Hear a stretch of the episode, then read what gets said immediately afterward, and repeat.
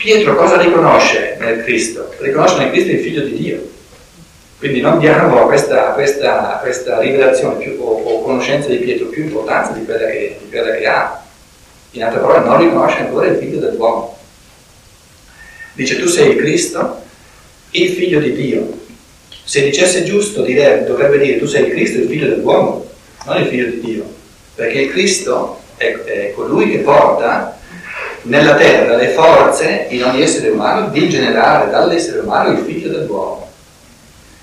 Perciò poi Cristo gli dice: Pietro, quello che tu hai detto non è da te, perché se fosse da te, se tu generassi dall'interno la tua conoscenza, parleresti del Cristo non come Figlio di Dio, ma come Figlio dell'uomo. Quello che tu hai detto viene dal Padre dei cieli. Ecco che allora il testo diventa chiaro. Quindi il cosiddetto riconoscimento di Pietro, no? Poi magari la Chiesa l'ha pompato, l'ha fatto, è un riconoscimento molto modesto, in fondo, come cammino conoscitivo. Qui il Cristo fa vedere a Pietro che è ancora nella regia del Padre. Sì, l'antica chiaroveggenza.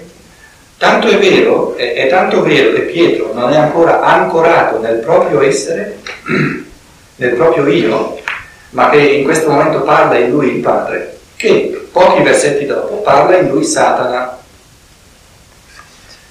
Questi non vi saranno presenti perché la Chiesa ha sempre letto soltanto fino a dove parla il Padre di Pietro. No, viene subito dopo che poi parla Satana, e Cristo dice: va via, va dietro a me Satana, al versetto 23, no? Ecco, allora lì si dimostra che Pietro non è ancora ancorato in se stesso, ma un momento parla in lui il Padre dei cieli, un altro momento parla in lui Satana. Quindi questo è il segno chiaro che lui non è ancora ancorato in se stesso, in modo da che non sia di qua o di là qualche essere spirituale, buono o cattivo, a parlare in lui, attraverso di lui, ma che non è ancora in grado di parlare in lui. Quindi vedete che questo testo qui, che è stato posto alla base di tutto il papato, no? Tu sei Pietro e su questa pietra fonderò la mia Chiesa. No? Fonderò la mia Chiesa, io fondo la mia Chiesa su questa rivelazione del Padre che si manifesta attraverso di te, non su di te.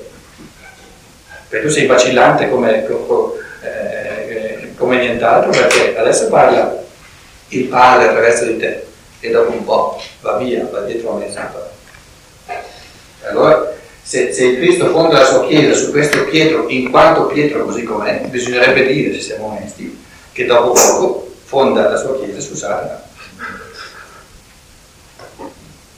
Perciò nella Chiesa, e se ci si ferma sempre al versetto 20, come mai fonda la sua Chiesa di Pietro? Non di Cristo. No, se Cristo volesse dire che fonda la...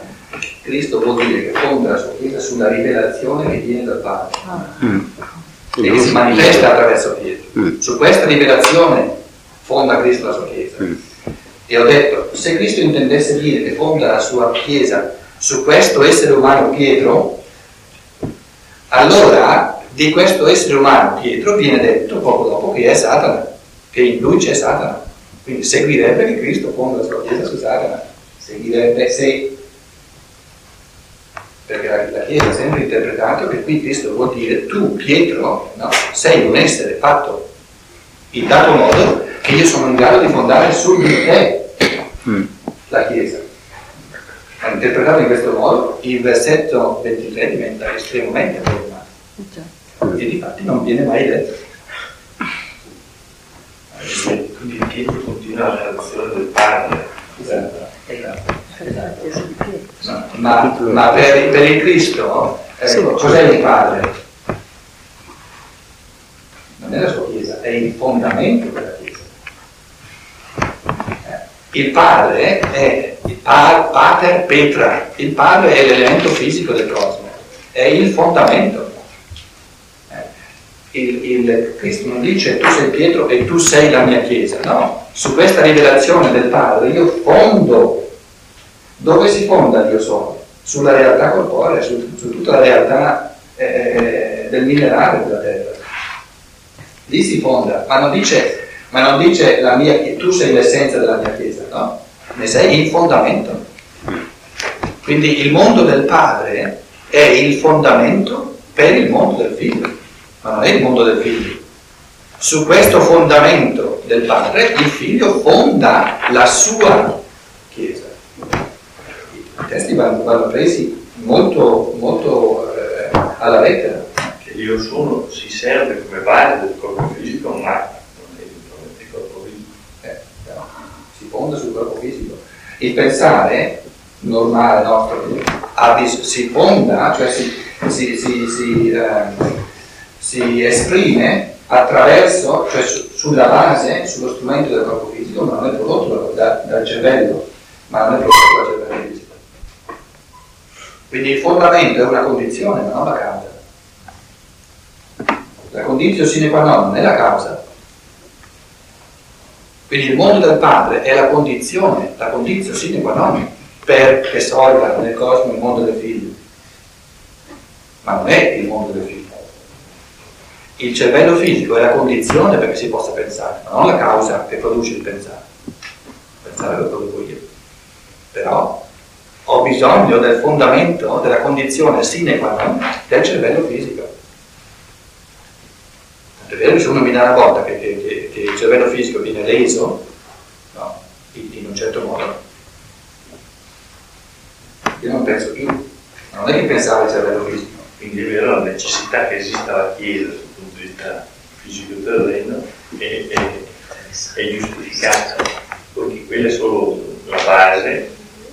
Ma tu adesso vuoi fare della Chiesa cattolica una base? No, perché c'è questo viene fuori dalla logica. No, in fondo c'è questo. No, io sto dicendo che la Chiesa fa inteso questo passaggio.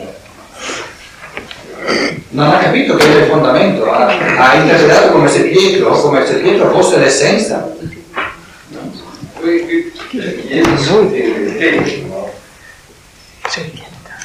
Come corpo. No, Chiesa è la comunione, Ecclesia è la comunione degli esseri umani. Quindi la comunità. Perché Dio sono non è soltanto un'isola, è anche la forza di costruire comunità, di costruire intesa i rapporti tra gli esseri umani. Non c'è comunità più profonda che tra due esseri liberi.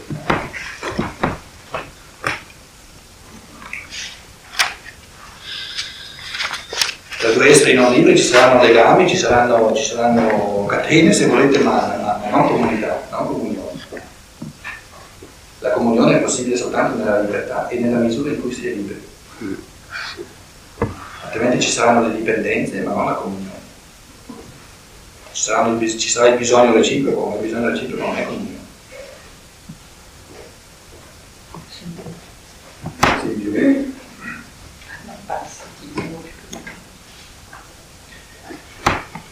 Come riconosce la mia maggiore?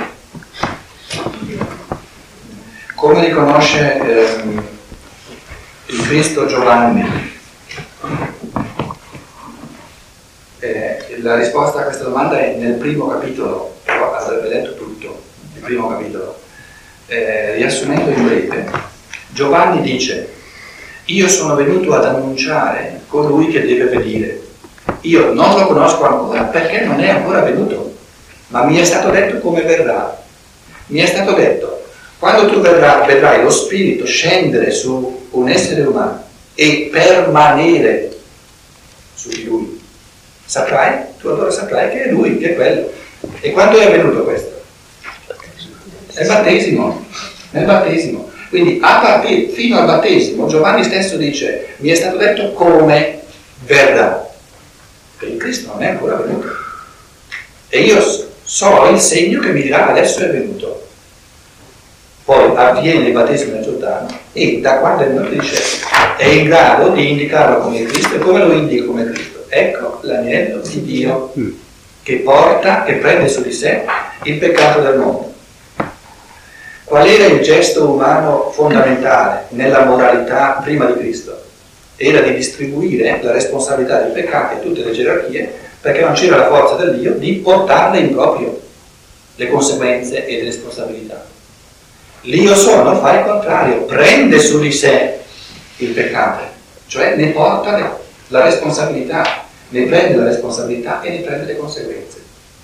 Quindi vedete che anche qui, ecco l'agnello di Dio, quindi la forza dell'io sono espressa in chiave morale che è capace di prendere su di sé, non di distribuire, e quindi di essere irresponsabile e di dare agli altri la responsabilità, prende su di sé.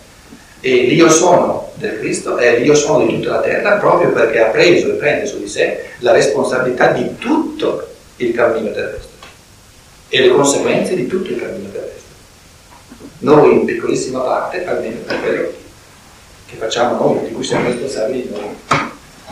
Quindi la nostra partecipazione alla forza dell'agnello di Dio che prende su di sé i peccati è la forza interiore di essere responsabili delle azioni che compiamo e di prendere su di noi a piene mani, liberamente e con gioia, le conseguenze delle azioni che facciamo.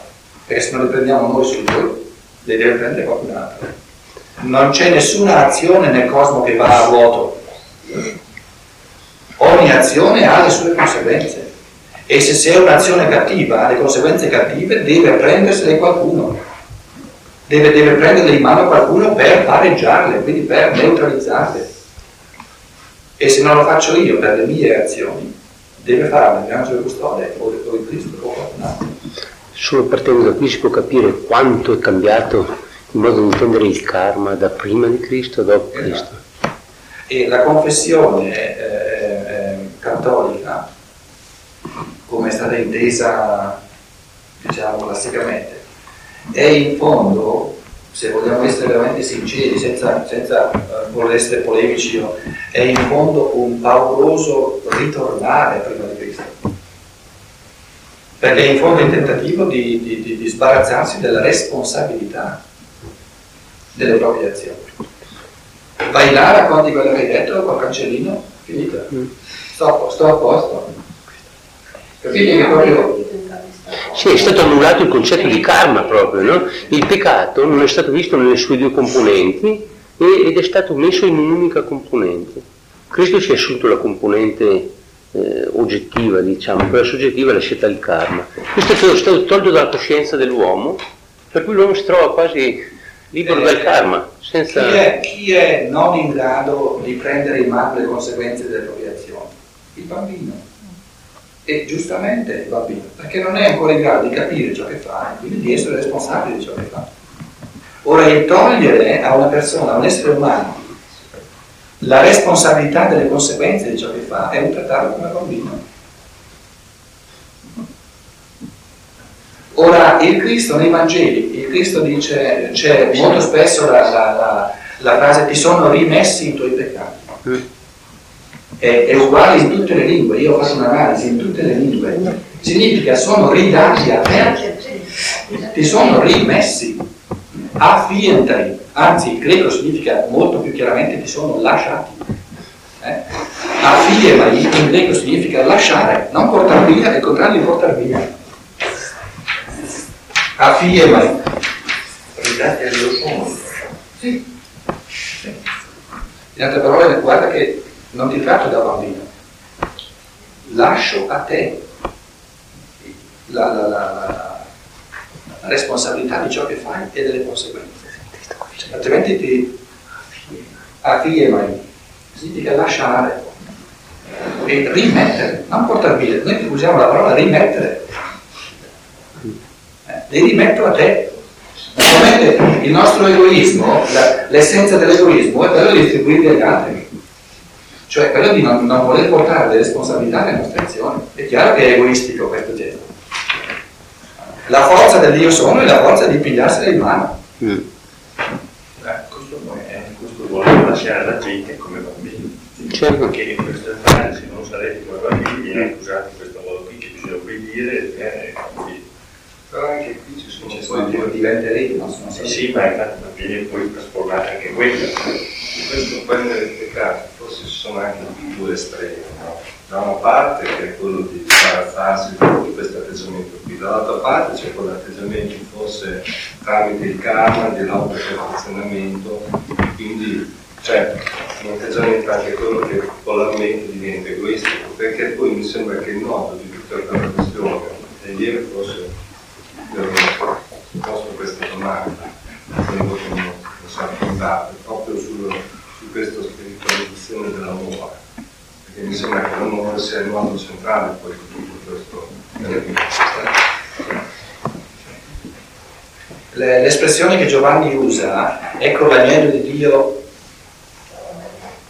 che toglie, qui tollit, che significa in latino tollere? Sollevare, innalzare. In greco airei, o al nostro cielo, o airei.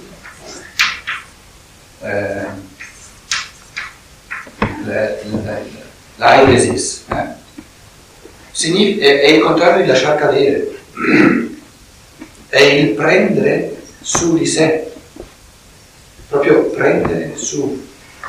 Il gesto contrario è quello di lasciar cadere. Quindi quando io non ho la forza di prendere, proprio innalzare verso il cuore, verso la mente. E quando lascio cadere nella sfera del volere dove io non sono minimamente responsabile, perché nella sfera del volere è inconscio, lì offro una gerarchia. Il airein è proprio portare su nella sfera del cuore e nella sfera della testa, cioè assumere del tutto dentro di sé, nel proprio essere, quindi portare sia responsabilità morale nel cuore, sia responsabilità conoscitiva nella testa, di ciò che noi siamo e di ciò che noi facciamo nel cosmo. Al paralitico dice: ti sono rimessi i tuoi peccati. Cosa vuol dire? Tu sei così debole che il tuo corpo è paralizzato, sei così debole perché finora non avevi la forza dell'io sono capace di gestire le proprie azioni. Quindi questa debolezza dell'io in te si è manifestata nella paralizzazione del corpo fisico. Come ripariamo la faccenda? Intervenendo direttamente nel corpo fisico, no?